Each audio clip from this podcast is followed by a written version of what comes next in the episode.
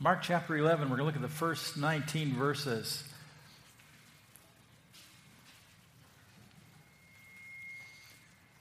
When Emperor Franz Joseph I died in 1916, he was the last emperor of Austria, and he was last in the line of the Habsburgs, who ruled Europe for over 600 years.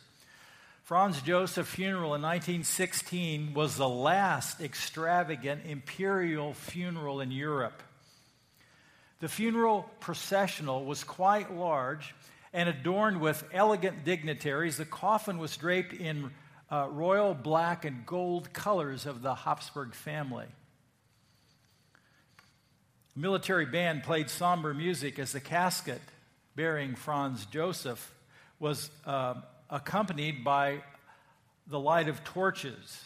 The funeral procession descended down a stairway of the Capuchin monastery in Vienna. At the bottom of the stairway was a great iron door. Behind the door was the Cardinal Archbishop of Vienna. This is a great picture. The officer in charge followed a prescribed course that had existed for centuries. The funeral procession stood poised. Open, cried the one in charge. Who goes there? responded the cardinal behind the iron door. We bear the remains of his imperial and apostolic majesty, Franz Joseph I, by the grace of God, Emperor of Austria, King of Hungary, Defender of the Faith, Prince of Bohemia, Moravia, Grand Duke of Lombardy, Venetia, and Styria. And then the officer continued with 37 more titles for Franz Joseph. We know him not, replied the cardinal. Who goes there? The, offer, the officer spoke again for a second time, using a much abbreviated and less ostentatious title reserved in times of expediency. We know him not, said the cardinal. Who goes there? Finally, the third time, the offer replies by stripping away all the titles. We bear the body of Franz Joseph, our brother, a sinner like us. With that, the door opened, and Franz Joseph was admitted into his family burial place.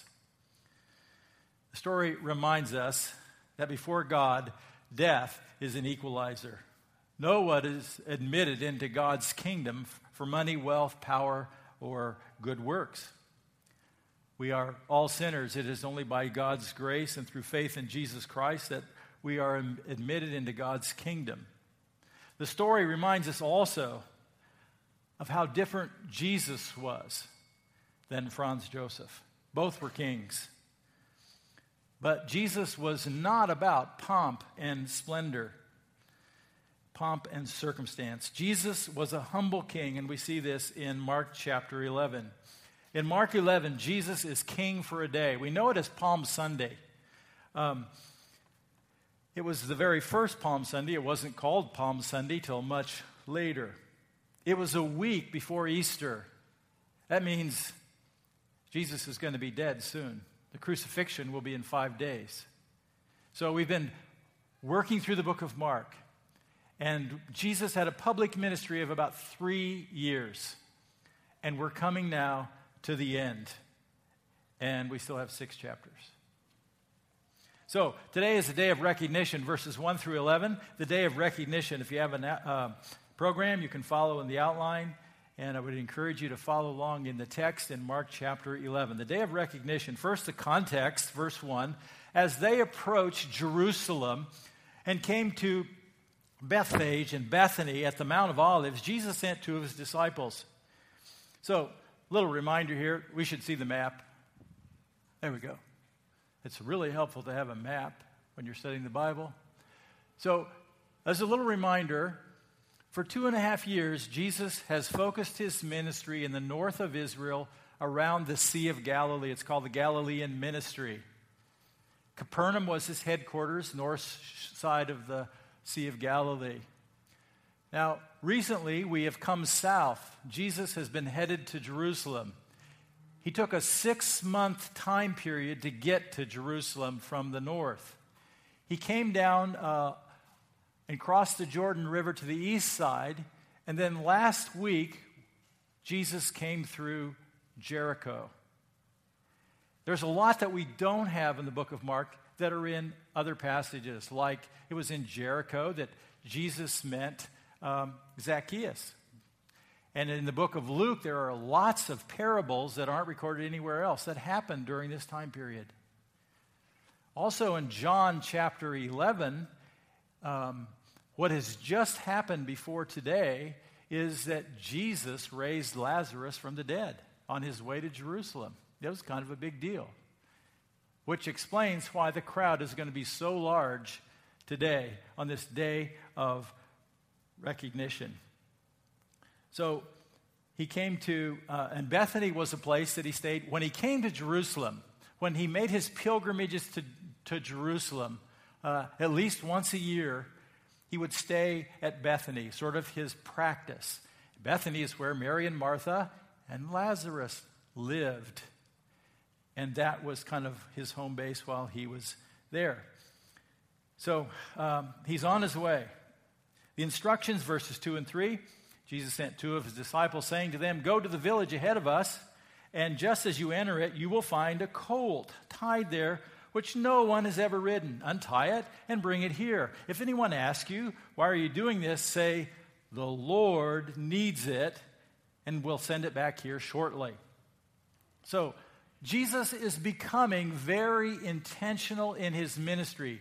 One of the things that we have seen in the past is Jesus has sort of veiled his ministry. He's been cautious about who he reveals himself to. He's told a lot of parables intentionally to veil some of the truth. It was going to cause people to think. They would need explanation, they would need interpretation, and they would need time to understand. Now Jesus is getting in your face. He's getting intentional about his actions. This, uh, these instructions are very intentional for his disciples to go find the colt and to bring it back. So Jesus is going to take some risks. Um, but what Jesus is instructing is very significant. The disciples uh, were to retrieve the colt or the donkey. It was to be one that had never been ridden before. In the Old Testament, when animals were used for the purpose of serving God, they were to be unused, unridden, untrained. They were usually young, they were usually ready to be set apart for God, a holy purpose, a sacred purpose. Jesus had a sacred purpose for this donkey. The preparations, verses 4 through 8, they went and found a colt outside in the street and tied it, tied it at a doorway. As they untied it, some people standing there asked, What are you doing untying the colt? They answered as Jesus had told them to, and the people let them go. So the disciples did just as Jesus had instructions. By the way, there's a little lesson there. Do what Jesus says. And uh, their faith is going to grow. They're going to trust, they're going to learn more and more to trust what Jesus says. And so they followed his instructions and they accomplished his goal for the donkey. When, verse 7 when they brought the colt to Jesus and threw cloaks over it, he sat on it. Now, this is kind of a surprise. It's very unexpected. Jesus walked all over Israel, miles and miles and miles. The only time he didn't walk was when he was on a boat on the Sea of Galilee. But now, um, now he's sitting on a donkey. They, and the disciples sort of make a quick little saddle with their cloaks. Verse 8 many people spread their cloaks on the road. Now, this thing is changing extremely. They're throwing their, their outer garments and they're laying them on the road. They're making a carpet, red carpet treatment for Jesus. And it just all happens here kind of quick and not much fanfare. Many people spread their cloaks on the road, while others spread branches they had cut in the fields. John tells us they were palm branches. And they're laying down these palm branches and they're making a carpet. They're giving Jesus the red carpet treatment. Um, so there are people, there have been people that have come following Jesus from Jericho. Jesus healed a man there, a blind man. There are people who have come because Jesus raised Lazarus from the dead. He is a popular guy. The crowds are large. Not only that, likely as they come in close to Jerusalem, they're picking up pilgrims from all over the Roman Empire, Jewish pilgrims who have come to Jerusalem to worship because of the Passover. People from all over the Roman, Jewish people from all over the Roman Empire came to Israel, to Jerusalem, to worship and to offer sacrifices and to celebrate great feasts like the Passover feast, which was God's deliverance from Egypt. Zechariah 9 9 describes what is about to happen. So we go back to the Old Testament, a few hundred years before the birth of Christ. Rejoice greatly, daughter of Zion. Who's the daughter of Zion? It's Israel. It's the city of Jerusalem, Zion. Zion was the mount, a little mountain there, a little high hill, and that's uh, the location of Jerusalem. Shout, daughter Jerusalem, see your king comes to you, righteous and victorious, lowly, and riding on a donkey. Who would have thought? On a colt, the foal of a donkey. So, Zechariah, hundreds of years before the birth of Jesus, tells of this event. And Jesus is intentionally walking right into it. Um, this was a sign for the people in Jerusalem. This was a sign for the religious establishment, those people who served at the temple, the priesthood, the Pharisees, the Sadducees, the high priest. Their king was coming. He is arriving shortly. Verses 9 and 10, the recognition. Those who went ahead and those who followed shouted. So there's a group ahead of Jesus and there's a group following Jesus. It's a very large crowd.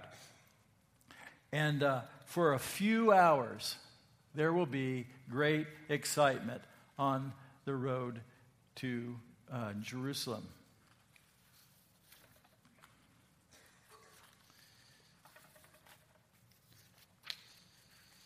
So the crowd begins to shout. Hosanna, blessed is the one who comes in the name of the Lord. Blessed is the coming kingdom over our father David. Hosanna in the highest heaven. Hosanna literally meant, Lord, save us.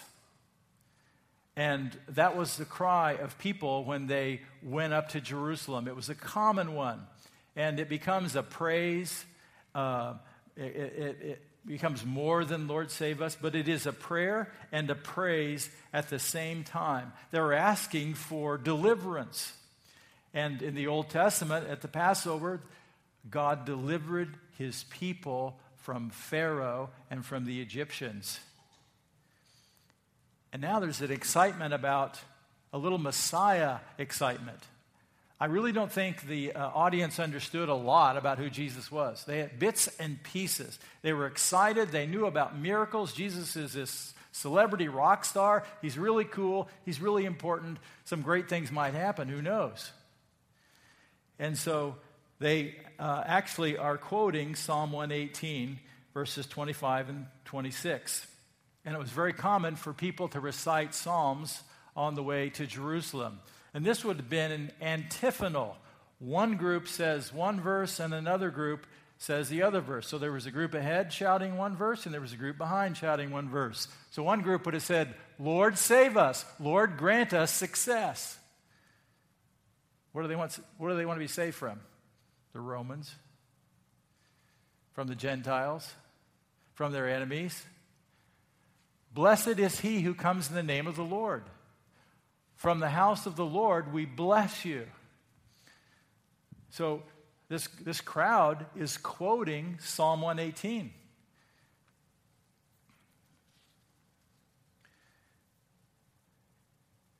Also, in uh, verse 10, the psalm says, Blessed is the coming, this is what they shouted in, on the streets Blessed is the coming kingdom of our father David. Blessed is the coming kingdom of our father David. They understood something about the Messiah, the king who would come, and establish David's kingdom. We looked at that last week in 2 Samuel 7, um, verses 13 and 14. Let's go back to Luke chapter 1 and see how Luke descri- describes this. This is when um, the angel Gabriel announced to Mary that she would be, become pregnant with a very important child, and she's to call him Jesus. Look at verse 30. But the angel, Gabriel, said to her, Do not be afraid, Mary, you found favor with God. You will conceive and give birth to a son, and you will call him Jesus. Verse 32. He will be great, and he will be called the Son of the Most High. That was the name for the Son of the Most High God. That is a very unique title for any child to have. The Son of the Most High God. You will, um, verse 32, He will be great, be called the Son of the Most High. The Lord God will give him the throne of his father David. Something about this, and Jesus would be a descendant of David. Something about this uh, child, God is going to give a kingdom to this son, Jesus, and it will be the kingdom of his father, David. And he will reign over Jacob's descendants, that would be Israel, forever. His kingdom will never end, it will be an eternal kingdom. This son of David will have. So there's a sense of acknowledgement of this on this uh, triumphal entry, this king for a day. These people are going to let Jesus be king for a day, by the way, because it's not going to last. It's going to be very short lived. But they, they, something about this, blessed is the coming kingdom of our father David. And guess what? It's over. It's done. They've gotten to Jerusalem. The trip is ended, and everybody disperses. Kind of weird. Verse 11, the reconnaissance, really, a reconnaissance mission. Jesus entered Jerusalem, went to the temple courts. He looked around at everything, but since it was already late, he went out to Bethany with the 12. What a way to end the day. So Jesus comes in. He arrives as the king um, prophesied in the Old Testament. He arrives to Jerusalem. Where does he go? He goes to his father's house. Do they want him? They don't even notice him. And the crowd has disappeared. We don't know all the facts, how it happened, but it was just like, this is exciting, this is big, and now we got to our destination, and everybody just kind of goes her own way. And Jesus goes to the temple. Um, he goes there intentionally. The temple was his destination. He came for surveillance. And what he finds is greatly disappoint, disappointing. He's going to return tomorrow. But what he finds tonight is greatly, at the end of the day, the king for a day is really disappointing.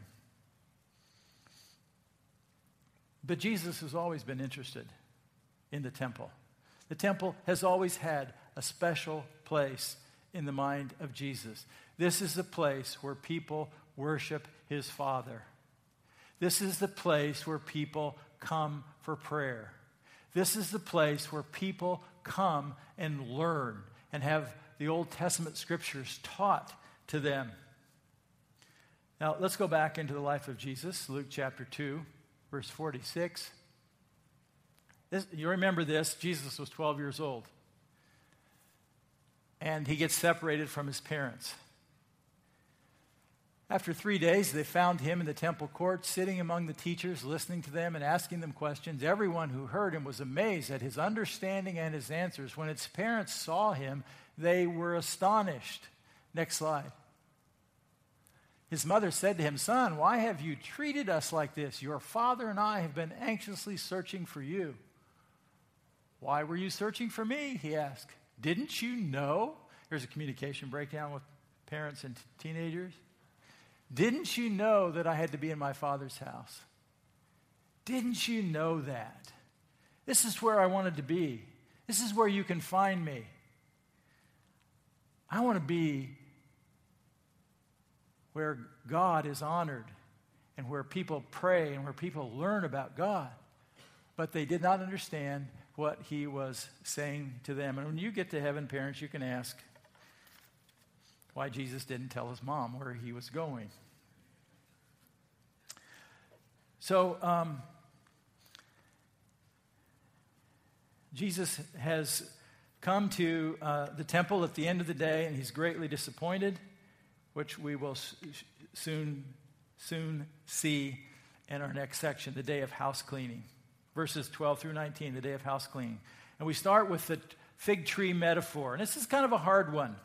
Look at verse 12. The next day, as they were leaving Bethany, so Jesus went to Jerusalem, he went to the temple, and then he went back to Bethany, between one and two miles. And so the next day, he gets up Monday, because Palm Sunday was Sunday, first day of the week. On Monday, he uh, wants to return, and on his way, leaving Bethany, Jesus was hungry. Verse 13, seeing in the distance a fig tree and leaf, he went to find out if it had any fruit. When he reached it, he found nothing but leaves, because it was not the season for figs. Then he said to the tree, May no one ever eat fruit from you again. And the, and the disciples heard him say it, and what do you make of that? And that was a hard one for the disciples to understand. And the good thing is, I don't have to explain the whole thing because that's what the sermon's about next week. Um, but one of the things this is, this is a metaphor. This is a living parable. It's not about the fig tree, it's about the metaphor of the fig tree. This is an unusual event. Um, and it's impossible for us to understand this without Jesus' visit to the temple that comes next. Um, upon a casual reading, verses 12 through 14 seem like Jesus is being petty, you know, like kind of self centered there. You're just going to curse the fig tree or say, make this uh, statement that's going to be harsh. Uh, some said it's destructive. Uh, we must look beyond the fig tree to what the fig tree represents. A fig tree is an incident, is a metaphor. It's like a living parable. It's harsh. In the Old Testament, we need to understand this God spoke of Israel as a vine and a fig tree. He used those uh, analogies.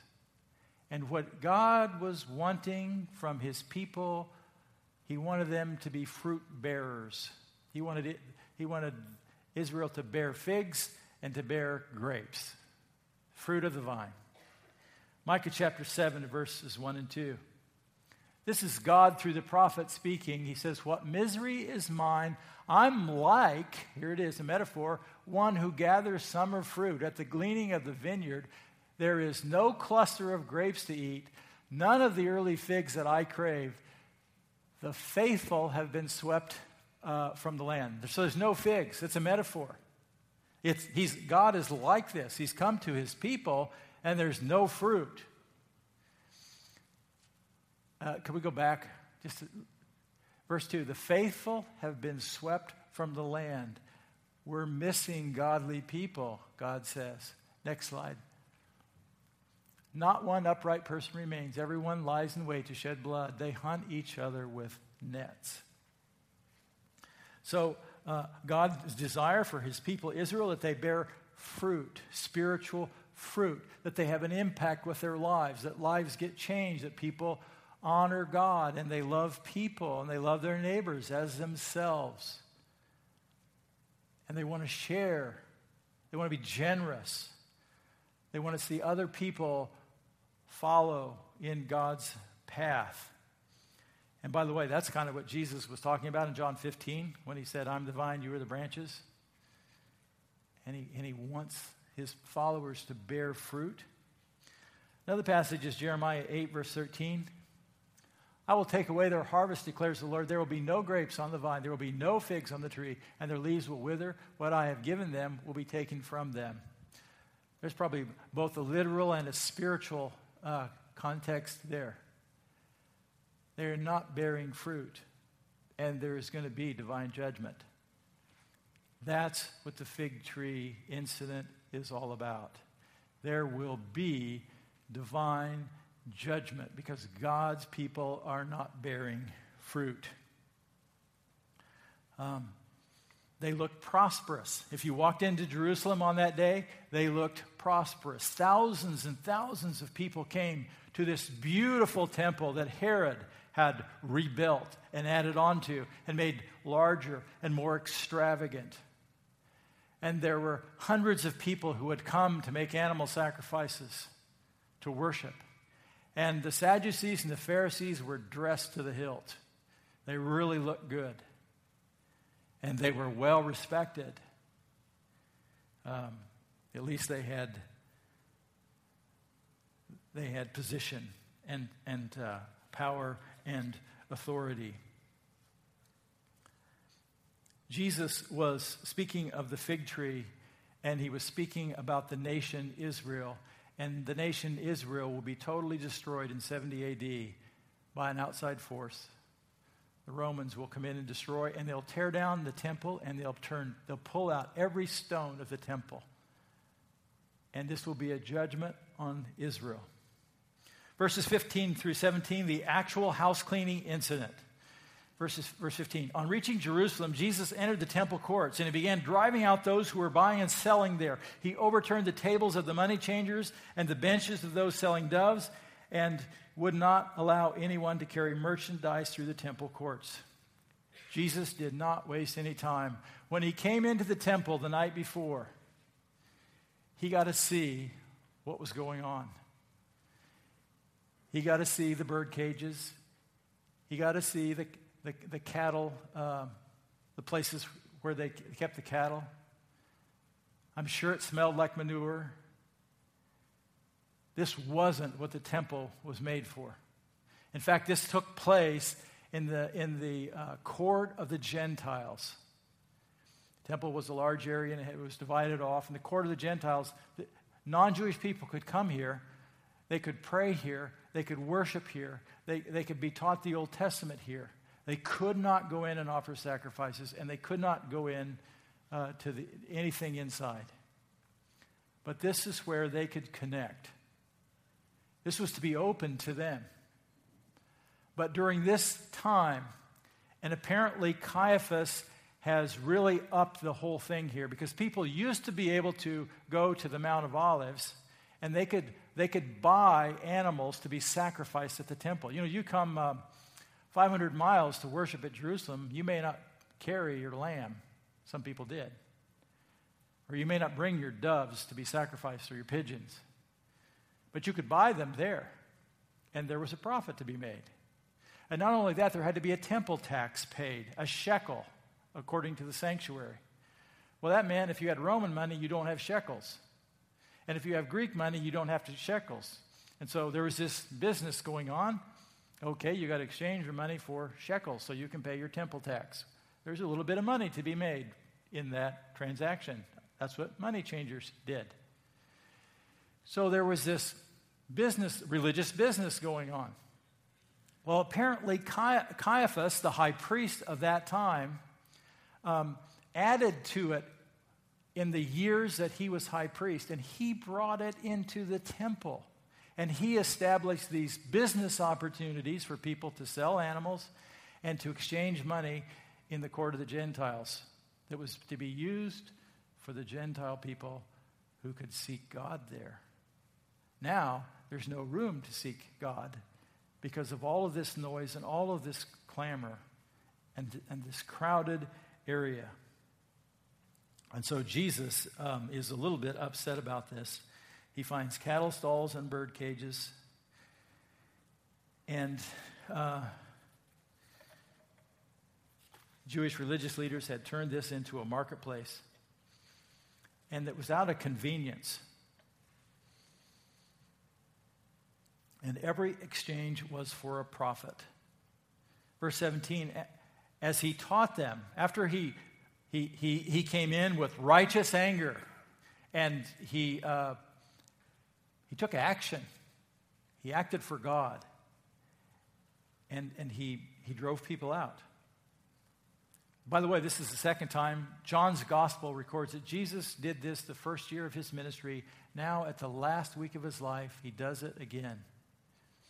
It's a little bit different, but it's two times. As he taught them, he said, Is it not written, My house will be called a house of prayer for all nations, but you have made it a den of robbers? That was the purpose of the temple. One purpose was it would be a prayer for all nations, a house of prayer for all nations. And then he calls it a den of robbers. And it's a den of robbers because a den is where they hang out. This is where the religious establishment hangs out and takes, takes advantage uh, financially from worshipers.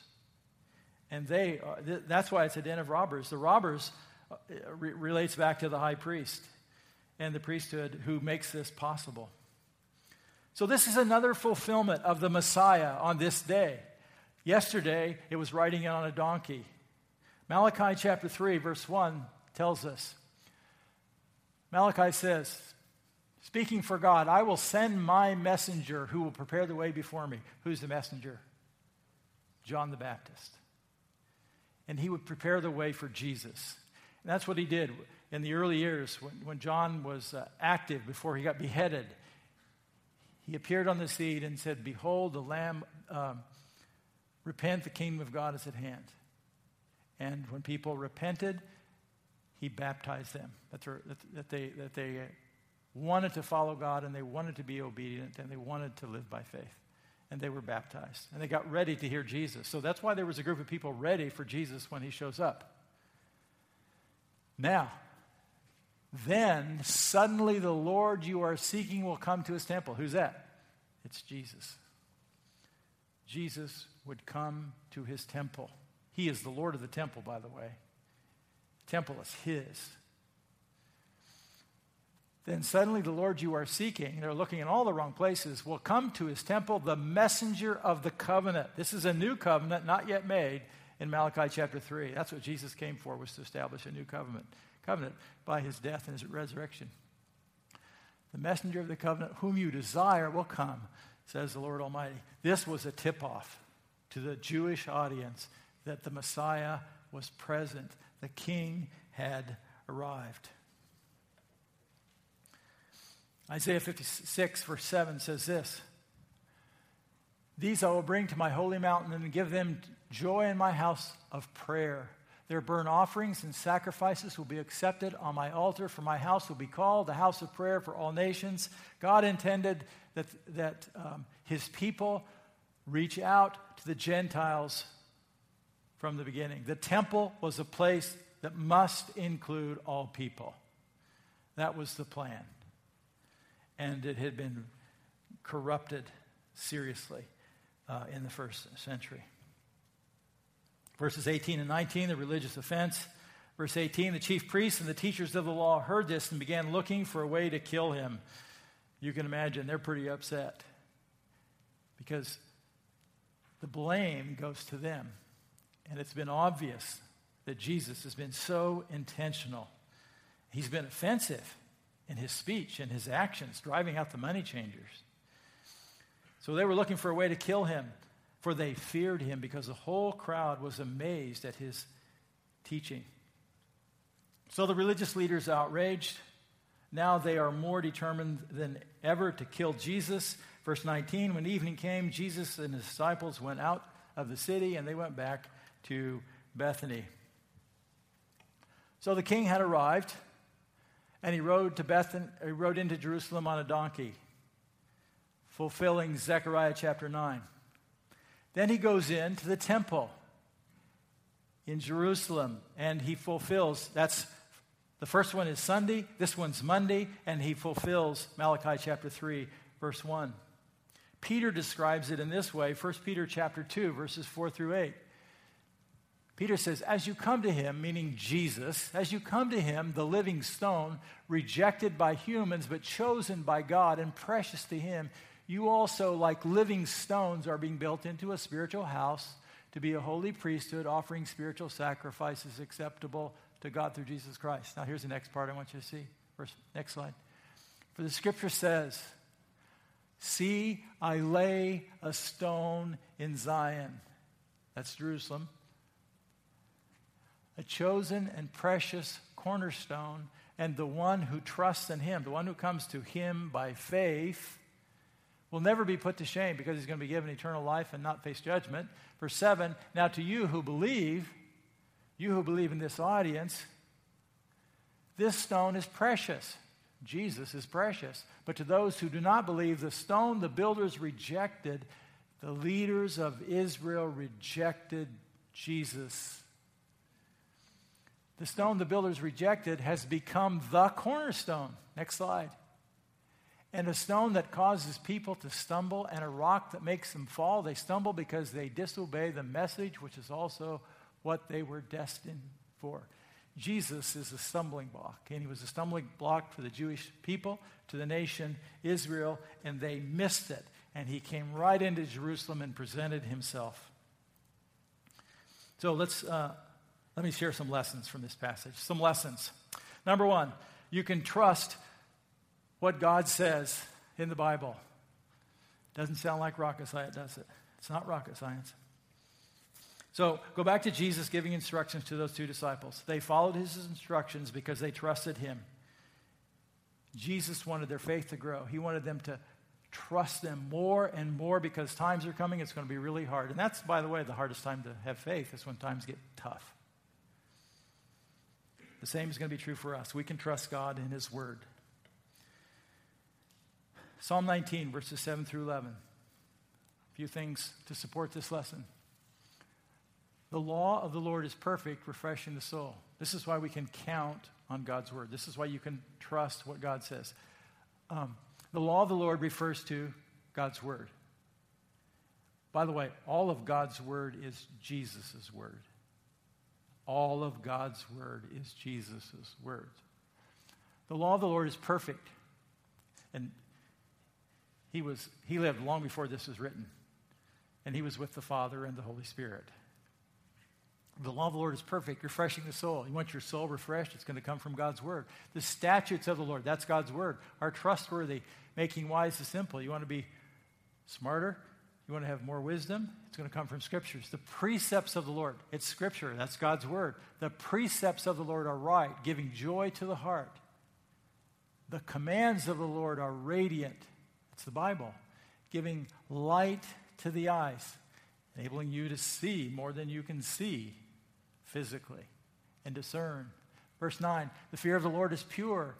The fear of the Lord is the result of God's word. It's, it's the impact of God's word in our lives. It's pure and it has an impact and endures forever. The decrees of the Lord are firm. That's God's word. All of them righteous. They are more precious than gold than much pure gold. What if we really believe that? That God's word was more precious than gold. It's sweeter than honey, than honey from the honeycomb. By them your servant is warned, in keeping them there is great reward. You can trust what God says in the Bible. Secondly, excitement about Jesus is not the same as commitment to Jesus excitement about Jesus is not the same as commitment to Jesus. The crowd shouted, Hosanna. They were very excited. They laid down their coats, red carpet treatment for Jesus, king for a day, and then it just kind of disappeared. The interesting thing is, I don't know this for sure. My guess is there were a lot of people on the crowd that day that said Hosanna. There were also in the crowd five days later when they said crucify. They were excited passionate people. Jesus said in John 14, 15, if you love me, keep my commands. If you love me, if you want to be passionate, if you want to be excited, keep my commands. Just follow me. Be obedient. Thirdly, there is a place for holy, righteous anger. There is a place for holy, righteous anger. Jesus had a righteous anger about the temple. He really did. He was passionate it was for God. It was a justice issue. Some of you get very passionate about justice issues. There can be a righteous anger in that. that's a good thing. Jesus acted out in righteous anger to, to bring change to his situation. So you can have a righteous anger for God that can be used as a passion to make things better in your world. Be careful, though. Be careful. Ephesians 4 26 and 27 says this In your anger, do not sin, so you can't have anger without sinning. Now, you know, the, the, the, the standard joke is Christians don't get angry, they just get disappointed. The Christians get frustrated. They don't get angry because they, they, they, don't want to deal with it. They don't want to be truthful about it. In your anger, do not sin. Do not let your sun go down while you're still angry. Your anger should be handled every day. Don't carry it over. And do not give the devil a foothold. Anger is really dangerous because anger, can be an open door for spiritual attack, for demonic attack. So be careful. Be careful with your anger. Be careful that you don't sort of rationalize that your anger is always righteous. Parents, be careful. Uh, James chapter 1, verses 19 through 20. My dear brothers and sisters, take note of this. Everyone should be quick to listen, slow to speak, and slow to become angry. So that's good advice. Be slow about becoming angry. Think about it, because human anger does not produce the righteousness of God. The anger of man does not accomplish the righteousness of God. Angry people are dangerous if they don't have righteous anger. And lastly, number four, God is working out his plan on earth today in your life. God is working out his plan on earth today in your life. This is a little more complicated to explain on what I mean, so I'm going to try here. I don't know what God's plan is for your life. I know a few things for sure. Um, I know that He wants you to become more like Jesus. I know that for sure. I know He wants you to be obedient. I know if you're going to be obedient, you're going to be involved in making disciples for Jesus. That's evangelism and helping people grow. Those are, those are givens. That's God's plan for your life. Um, there's some things in our story today. It's not easy to understand the fig tree incident. It's not easy to understand Jesus riding into Jerusalem on a donkey. Why did he do it that way? Why did the crowd disappear? Why did he go into the temple and drive out the money changers? Couldn't God have, you know, if I were writing the story, I'd have done it much different. You know, I'd have done a better story, wouldn't you? Man's ways are not God's ways. God's ways are not man's ways. Isaiah 55, 8 and 9 says this For my thoughts are not your thoughts, neither are your ways my ways, declares the Lord. As the heavens are higher than the earth, so are my ways higher than your ways, and my thoughts higher than your thoughts. So God has a plan, and He's working it out. I don't know why everything happens. I don't know why babies die. I don't know why people get cancer. I don't know why people can die in a car wreck. I don't know why innocent people suffer. But God is in charge. And you can trust Him. We, we don't see all the answers, but you can trust Him.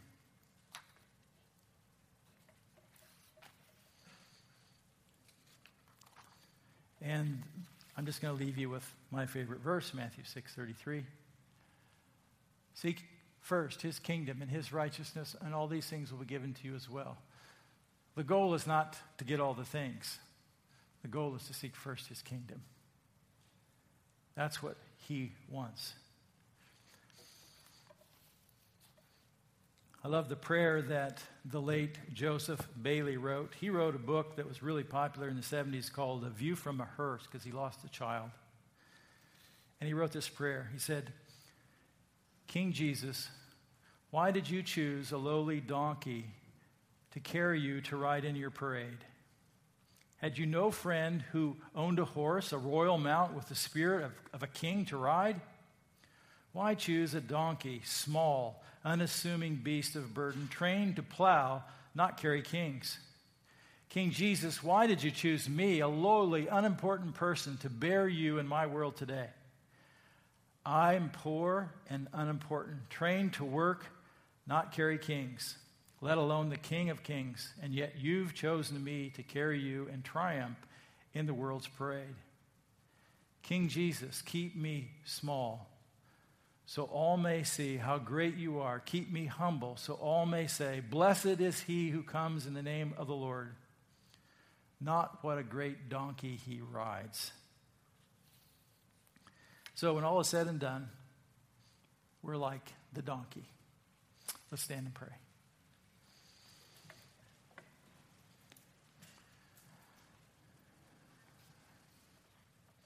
Father, we just want to acknowledge that your ways are not our ways.